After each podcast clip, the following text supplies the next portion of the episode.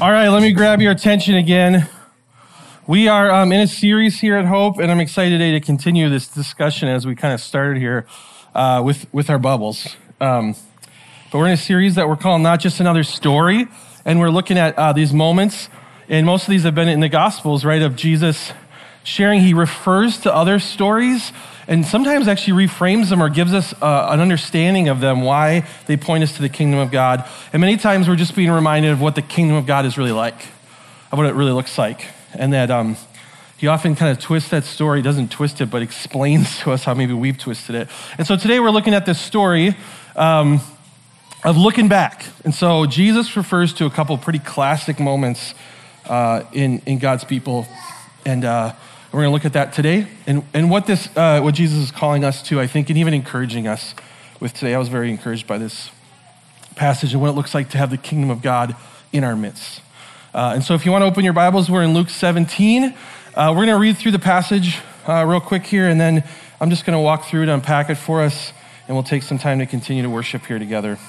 Um, but this is Luke 17. Uh, we'll start here in verse 20. This is right after this account that happens where uh, these lepers are sent and uh, to go to the temple and they are healed and one of, on their way and one of them comes back to jesus and worships jesus and the rest don't. And jesus says where, where are the rest? Uh, and this one leper says well i'm coming back to the one who healed me. Uh, i think it's a really cool story. So knowing that we're going to come back to that story but knowing that this is the next thing that happens in the book of luke once on being asked by the Pharisees when the kingdom of God would come, Jesus replied, The coming of the kingdom of God is not something that can be observed, nor will people say, Here it is, or there it is, because the kingdom of God is in your midst. Then he said to the disciples, The time is coming when you will long to see one of the days of the Son of Man, but you will not see it. People will tell you, There he is, or Here he is. Do not go running off after them, for the Son of Man in this day will be like lightning that flashes and lights up the sky from one end to the other. But first, he must suffer many things and be rejected by this generation. Just as it was in the days of Noah, so also will it be in the days of the Son of Man. People were eating and drinking, marrying and being given in marriage up to the day Noah entered the ark. Then the flood came and destroyed them all. It was the same in the days of Lot. People were eating and drinking, buying and selling, planting and building. But the day Lot left Sodom, fire and sulfur rained down from heaven and destroyed them all. It'll be just like this on the day the Son of Man is revealed. On that day, no one will be, uh, on that day, no one who is on the housetop with possessions inside should go down to get them. Likewise, no one in the field should go back for anything. Remember Lot's wife? Whoever tries to keep their life will lose it, and whoever loses their life will preserve it. I tell you, on that night, two people will be in one bed. One will be taken and the other left. Two women will be grinding grain together. One will be taken and the other left. Where, Lord? They asked him. And he replies, Where there is a dead body, there the vultures will gather. Ooh, lots of things. I'm excited to walk through this together. We're going to start at the top. This is a passage we just got to read with our friends up here. Um, He's asked by the Pharisees, when will the kingdom of God come? This is a similar question that we've seen throughout the book of Luke. Now, we've looked at some of our other stories this summer. They're asking again, well, then, Jesus, where is this kingdom of God? Or where is this Messiah? Or where is this thing that God is going to usher in? And when will it happen? Where will it happen? And he says, there might be thoughts that it's going to happen over there or over there.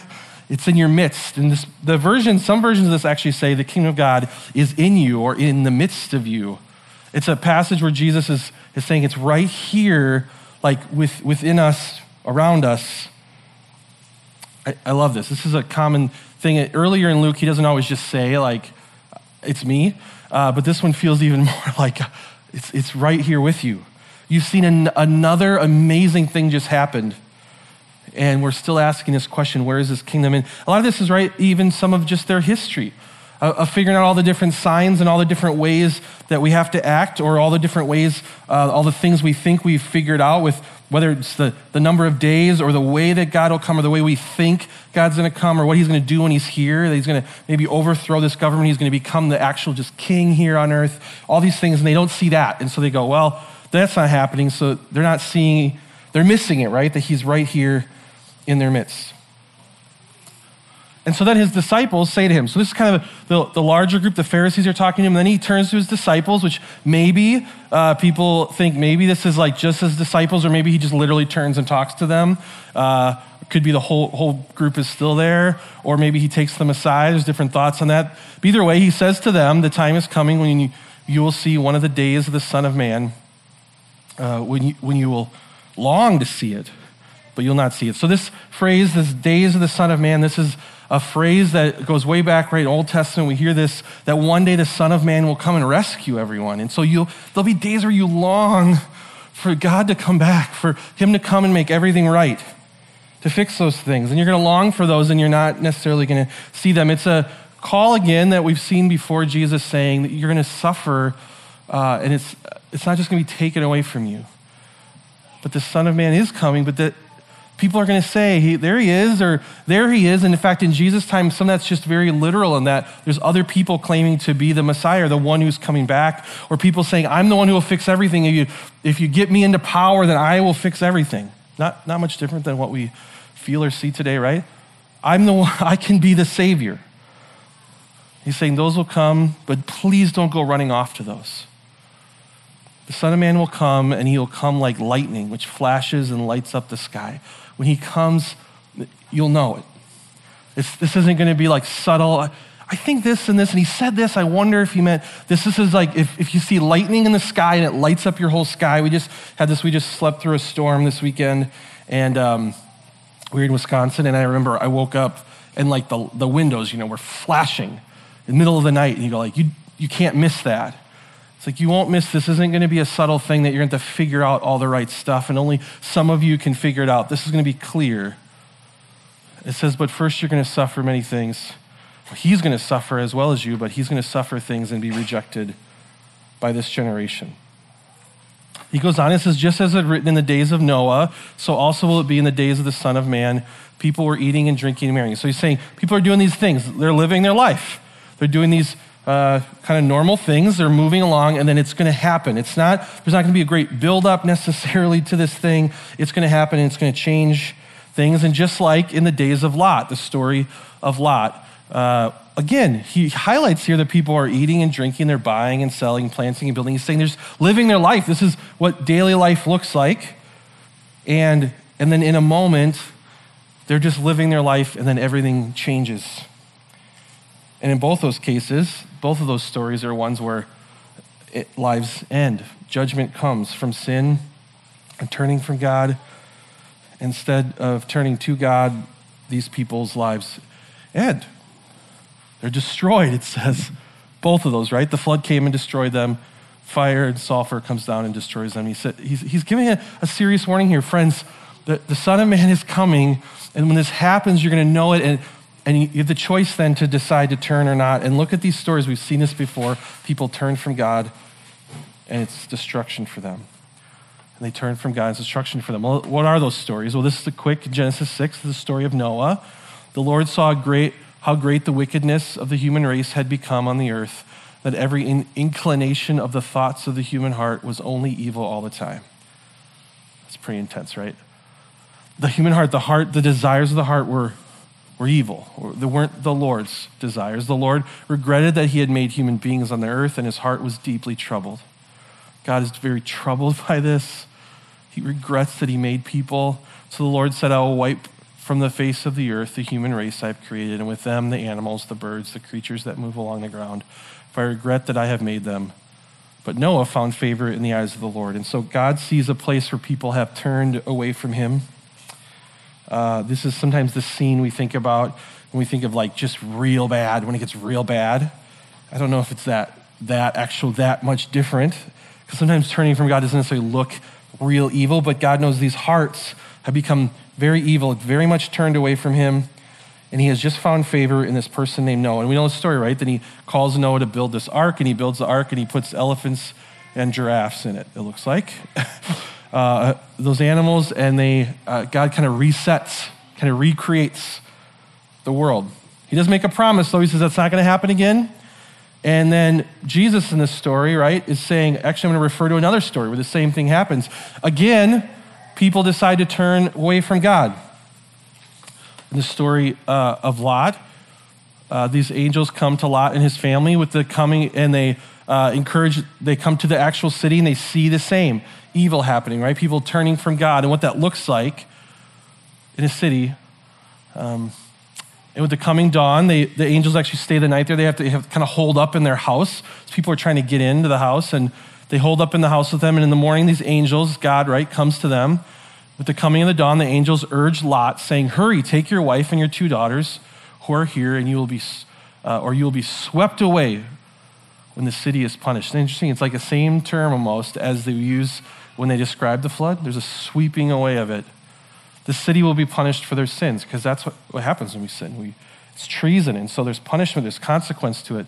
The angels are saying, kind of like, no, I'm, I'm, I'm going to pull you and your family out of this in a smaller sense, right?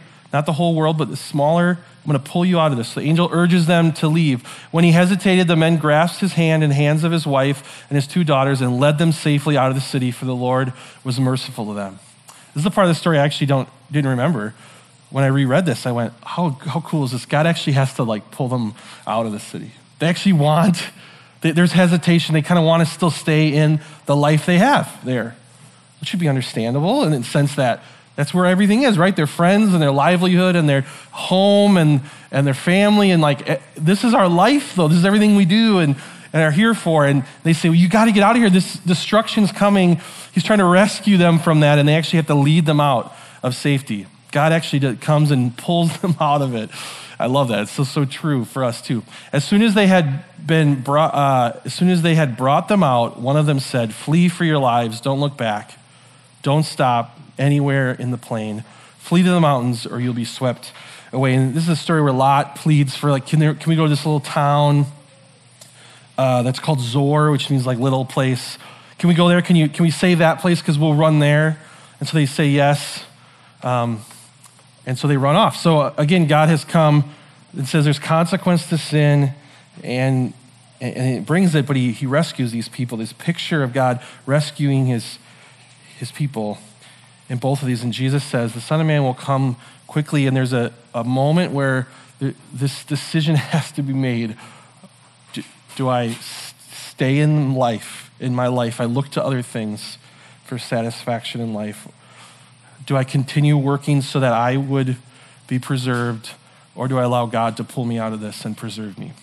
So it says it'll, it'll be just like this on the day the Son of Man is revealed. On that day, no one is on the housetop with possessions inside should go down and get him. So he's saying, hey, there's a, the Son of Man's coming. There's a moment where you have to make that choice, right? Where who are we turning to for life? And he's kind of giving these examples. Can you picture someone on their house? And Jesus says, come. And they say, I got to get all my stuff. I need my life, though. He says, No, it's this moment just like Lot had. God has to pull him through. He says, Remember Lot's wife? He goes back to that story. Don't you remember how that story goes with Lot's wife? It's not good. She turns back, she turns to salt. She looks back to that, to the life, those things, and it doesn't, doesn't keep her eye on the thing that actually preserves her. And Jesus says this. Uh, verse, this line that many of us maybe know is of one that we maybe hold on to some days when we're not sure what to do. Whoever tries to keep their life will lose it, and whoever loses their life will preserve it. Saying, You see, I'm, I'm trying to tell you, you're trying to preserve your life on your own. You're trying to keep it going. You're trying to, to build it. You found these things that are sometimes even good things, but, but they've, they're, they're the things you think preserve your life. And in fact, leaving those, losing those, actually is what gains you life in me. The Son of Man is right here in your midst. And this is what I tell you that on that night, two people will be in one bed and one will be taken. He's saying even people in the same situation, in the same life, they, they get to choose this which one are they actually resting their life in. And then he says this phrase, right? This thing about vultures. We're going to get back to the vulture thing. That's just, I, I think it's actually really encouraging. This passage, though, um, here in Luke 17, uh, is one that's been interpreted in different ways, right? Interpreted sometimes this is one that's used to talk about the end times, like the, the Son of Man will come back one day. And that day, are you ready? This is one I know uh, friends who shared that grew up in the church. This is one that was used when they're, they remember being a teenager and saying, like, are you ready? Because if Jesus comes back and you're not willing to leave your house top, then you're done. You're not going with Jesus. It's one that can cause fear because you go, am, am I in the right place? Is Jesus going to come and I'm going to be okay? It's one that we can point to for some interpretations, the end. It's also one that has pointed maybe even Jesus talking about this moment that changes the world, which is coming soon in the Gospels, where Jesus is actually put on a cross and there's an earthquake and the temple is torn and uh, like a storm. It's almost like there's this moment of lightning that flashes that changes everything. In that moment, will, will you look to that as, as your hope that Christ has died and risen so that you wouldn't be destroyed? Let's look at what happens with Lot's. He refers to, he goes back to this story with Lot's wife. It's Genesis 19, just, just after this other part as they flee. By the time Lot reached Zoar, the sun had risen over the land. The Lord rained down burning sulfur on Sodom and Gomorrah from the Lord, from the Lord out of the heavens. Thus he overthrew those cities and the entire plain, destroying all things living in the cities, and also the vegetation in the land. Everything feels the wrath. Not just people, everything. Creation feels the wrath. But Lot's wife looked back and she became a pillar of salt. It's strange, like added part of the story, this moment where she does look back. Right before this, right? God's, his, his angels, he comes and says, Don't look back. Run away from this and she still looks back. I'm sure feeling, I want to see if, who's back there, people I know back there. That's my life. You're taking me from my life to where? To this new place? What's going to happen there? What's going on? To this little place, Zoar, and just has to look back. Maybe that's where life comes from. But instead, uh, she turns to salt. Done. Uh, because she just turned back. And Jesus here again right reminds us whoever keeps their life will lose it, and whoever loses their life will preserve it. I think he's trying to encourage us here, whether this passage is about the end when he comes back, uh, or, or maybe he's pointing to this moment when he will be on a cross and all things will change in that moment, like lightning flashing. He's saying there's, there's things in life, and even in the way he talks about Sodom and Gomorrah, and he talks about the world of Noah, those are stories that when we first think of them, we might think, man, those are just terribly wicked people. And he doesn't say, there's terribly wicked, gross things going on, and don't do that. He says, they're just doing the things that you all do all day long. You build, you sell stuff, you eat, you drink, you get married. It's interesting. He just highlights kind of, you're just living your life. These are things that aren't necessarily bad, that we wouldn't think of as evil, but they've become things in our lives that, that have become our life—they've become the source of our preservation. To, those things aren't made to preserve you for all. They aren't made to satisfy your soul. They aren't made to go deep into your heart and, and give you all that you need. They're things that are gifts that God has given us, and we've turned them. We talk about many times here at Hope. We've turned them to idols, right? We've, they become gods to us. Whether it's our kids, whether it's food, whether it's drink, whether it's our schedule, whether it's just creating order out of chaos, whether it's just it feels like something's off and there's tension and I just need this thing helps me feel that way, whether it's spending my time figuring out how to get a kid to behave or a work something at work to work or uh, my marriage to work all those things or just even i just need to escape all of this those things become a thing that we think is going to ultimately preserve life and he's saying, Those are things I want you to be able to say, I'm going to let go of because I know the real source of life. I think what's happening here is something that reminded me. This week I got to go on a little motorcycle ride with some friends, and I was reminded of something that has happened to me since the first time I rode. When I was a kid, I rode uh, a, a, mini bike with this tiny little bike. Uh, it was like a little dirt bike. It did not look like this. Uh, and uh, it was like it, it kind of family friends had it, and it ran in like a um, uh, lawnmower engine, so you had to like pull start it. But it was the greatest. It was like a go kart with two wheels, and it go went way faster. And the first time I ever rode it, I had this big red helmet on, and I was like awesome little Drew, if you can imagine me. I think I was maybe middle school, and my dad gave me a quick like, okay, this is how it works, and don't run into stuff. And the first thing I did was took off into this field, and my dad yells, "Do you see the ditch?" And I say, "I see the ditch." Right? Because there's this big, actually where we lived in Tennessee was uh, like Civil War battleground. So it was actually a cool bonus uh, history here. It was actually like a trench from the Civil War that was in this cool park you went to. So I don't know if I was supposed to be riding my mini bike in a Civil War battlefield. Probably not. Uh, riding around, and he starts yelling, You see it, right? And I was like, I see it. And he yells, You see it? I say, I see it. He's like, Don't hit it. And I was like, I see it. And all I can do is see it. And everything in me is trying to t- turn this thing. And all I can do is look at this bump in the ground, this ditch and all I can do is drive straight into that ditch and straight up the other side. I remember there was a moment where I was like, oh, I'm like in a half pipe. but I had no idea what I was doing. And so I flipped the bike up and I landed on my back and I had a moment. I thought maybe I was in heaven.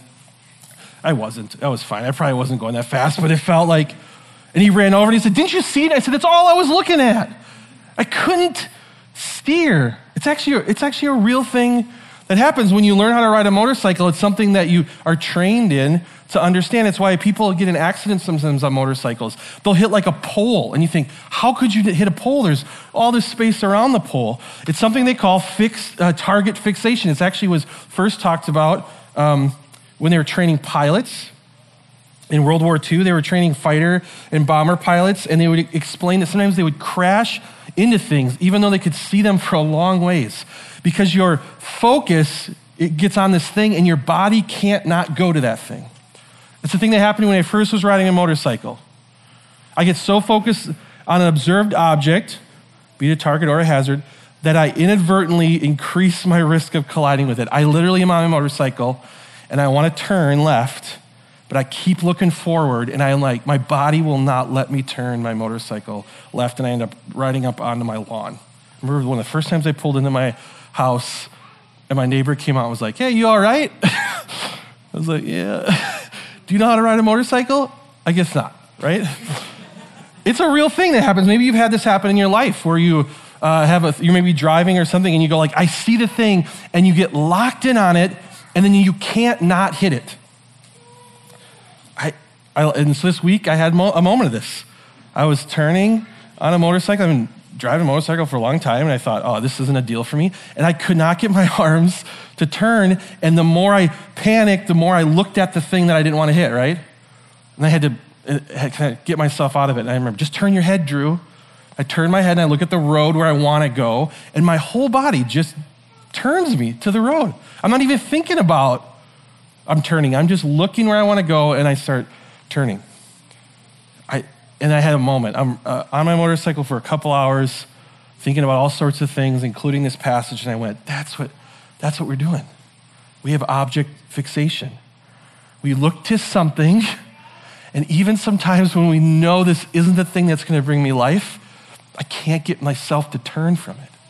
It's become the thing that I think will ultimately reduce the chaos in my life, or suffering, or discomfort, or tension in my life.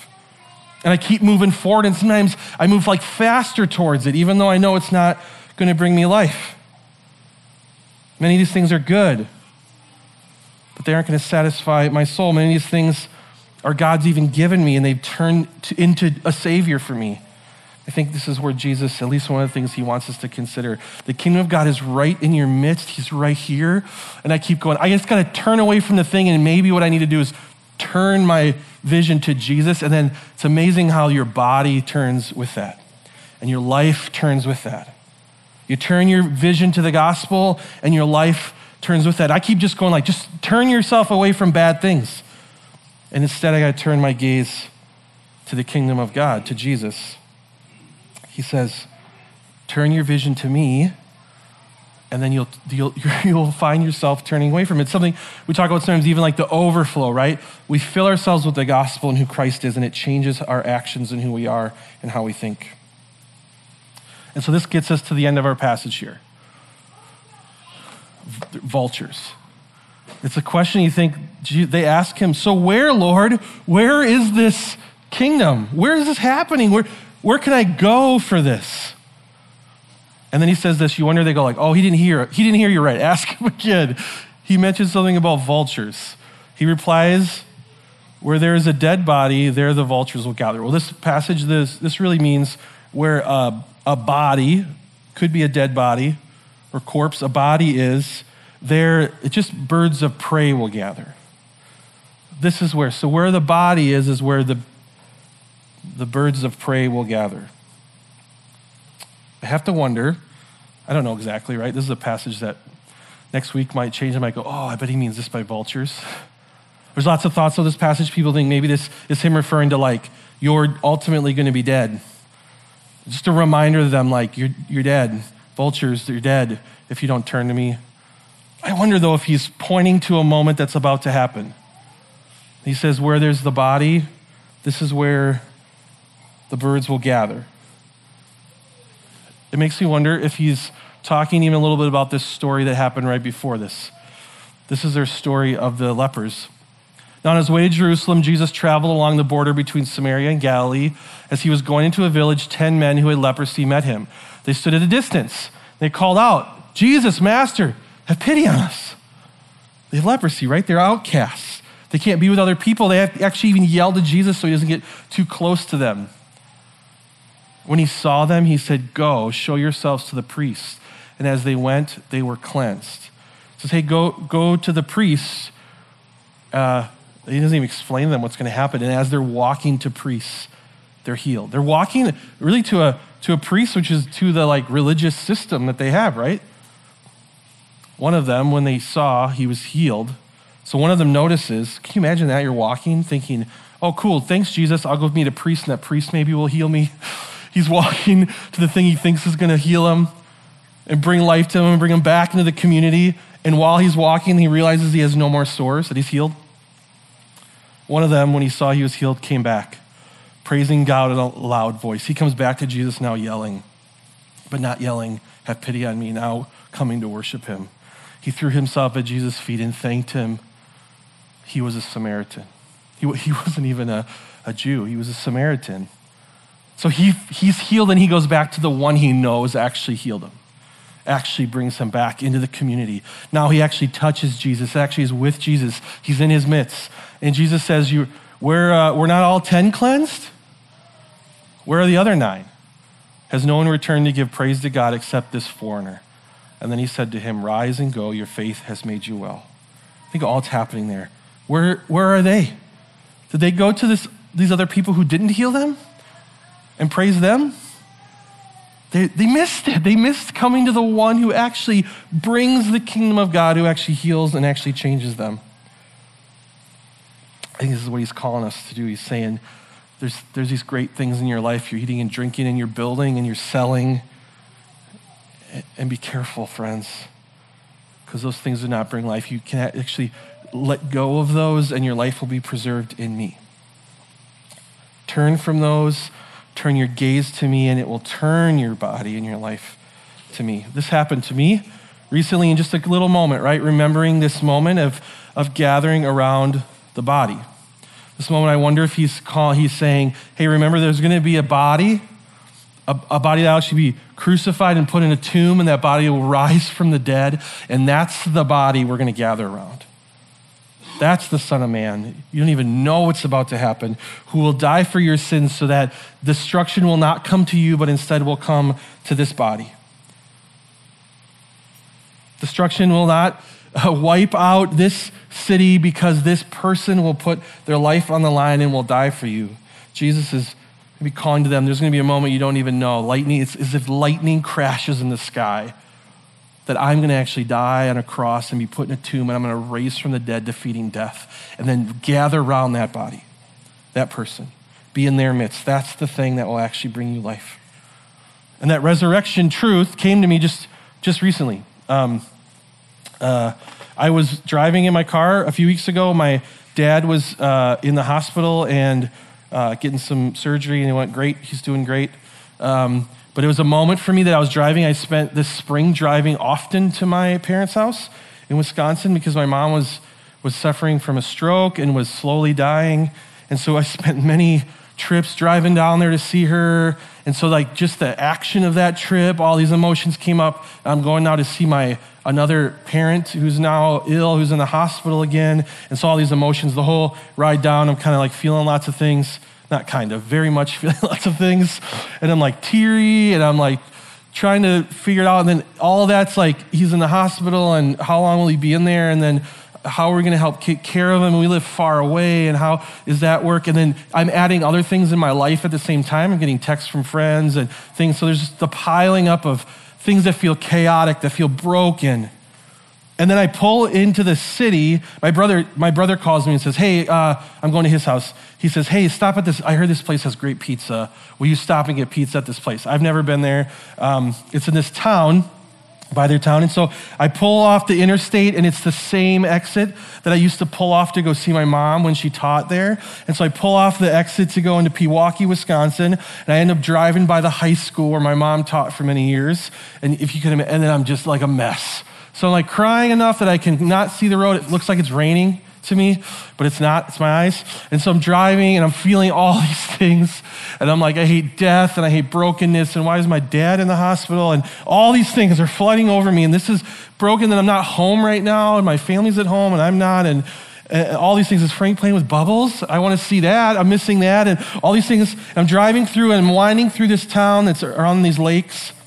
It's like beautiful, and I'm just feel, I'm really feeling it. Like to a point where I'm like, I, I wonder if I should pull over because if I get in an accident and I have to explain to the officer, like, I was crying, that's why I hit this thing. And I turn a corner. I'm, I'm in kind of, there's like woods, and I turn a corner, and there's this little church on a hill in the middle of nowhere outside of Pewaukee, Wisconsin. And all there is is a sign for the name of the church, and it says Church of the Resurrection. And I like, now I lose it because, like, it's like, I don't even know if that church is real, right? It's one of those things where you're like, is there a church there? Uh, because I, I drive by it and I remember the resurrection. Like, God literally put a sign up. You know, like, He literally put a sign on the road that says, Resurrection, remember resurrection.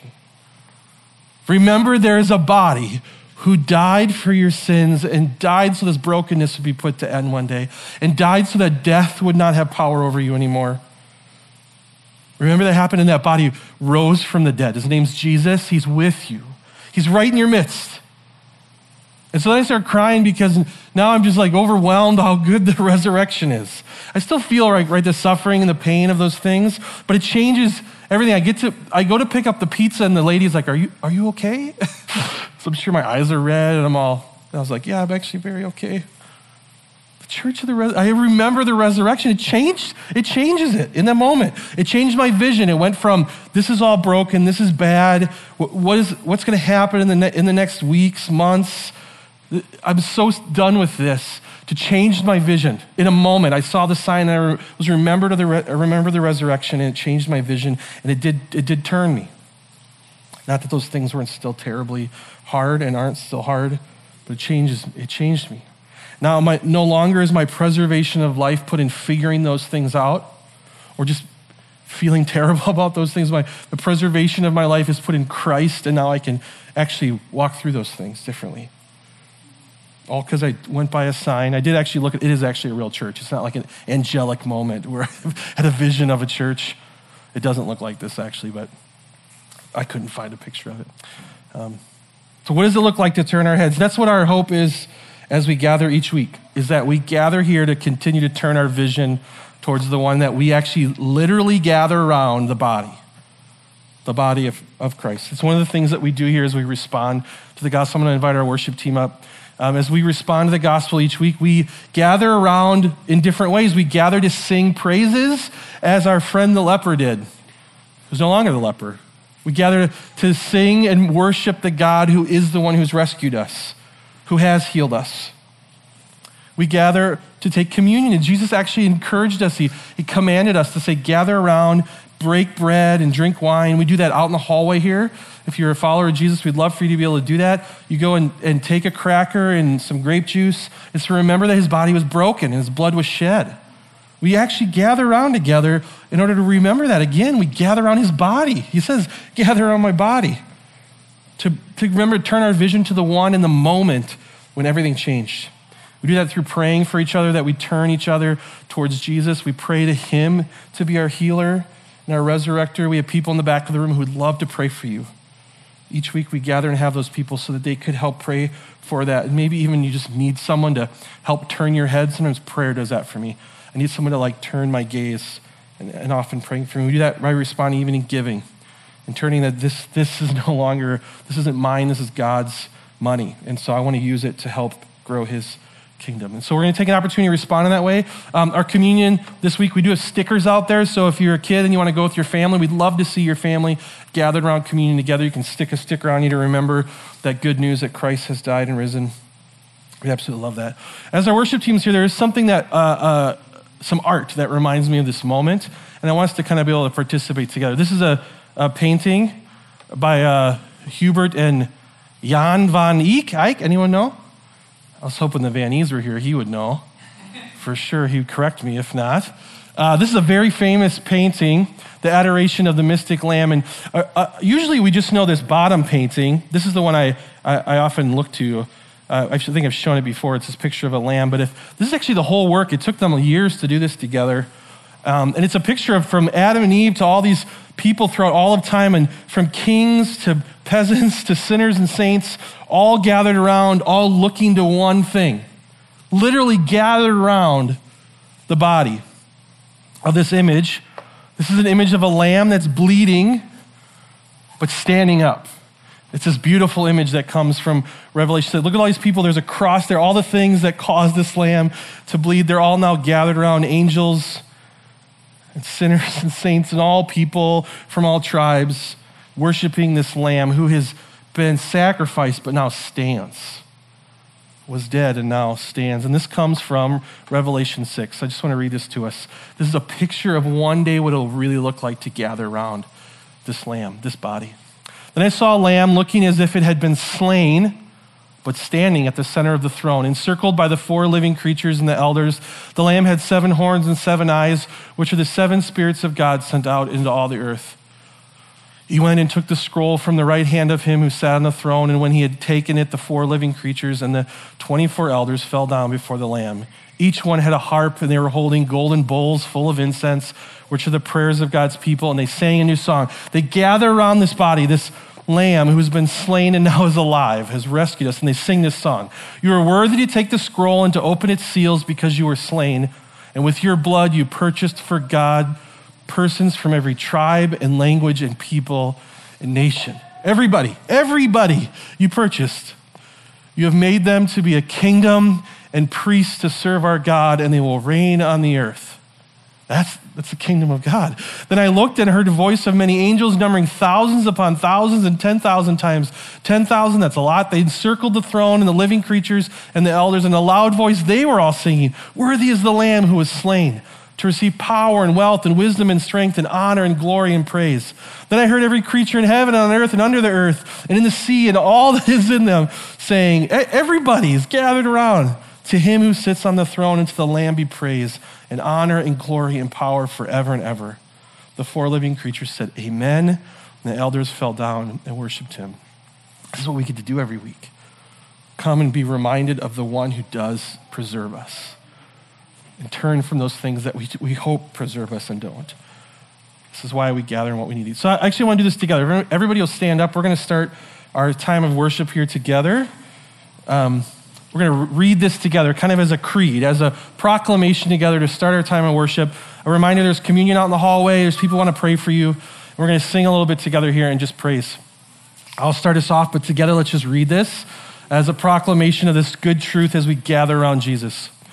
You are worthy to take the scroll and to open its seals because you were slain.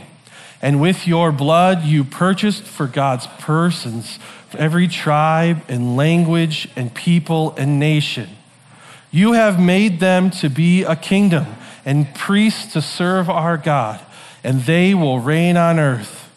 Worthy is the Lamb who was slain to receive power and wealth and wisdom and strength and honor and glory and praise. To him who sits on the throne and to the Lamb be praise and honor and glory and power forever and ever. Amen. Amen. Amen.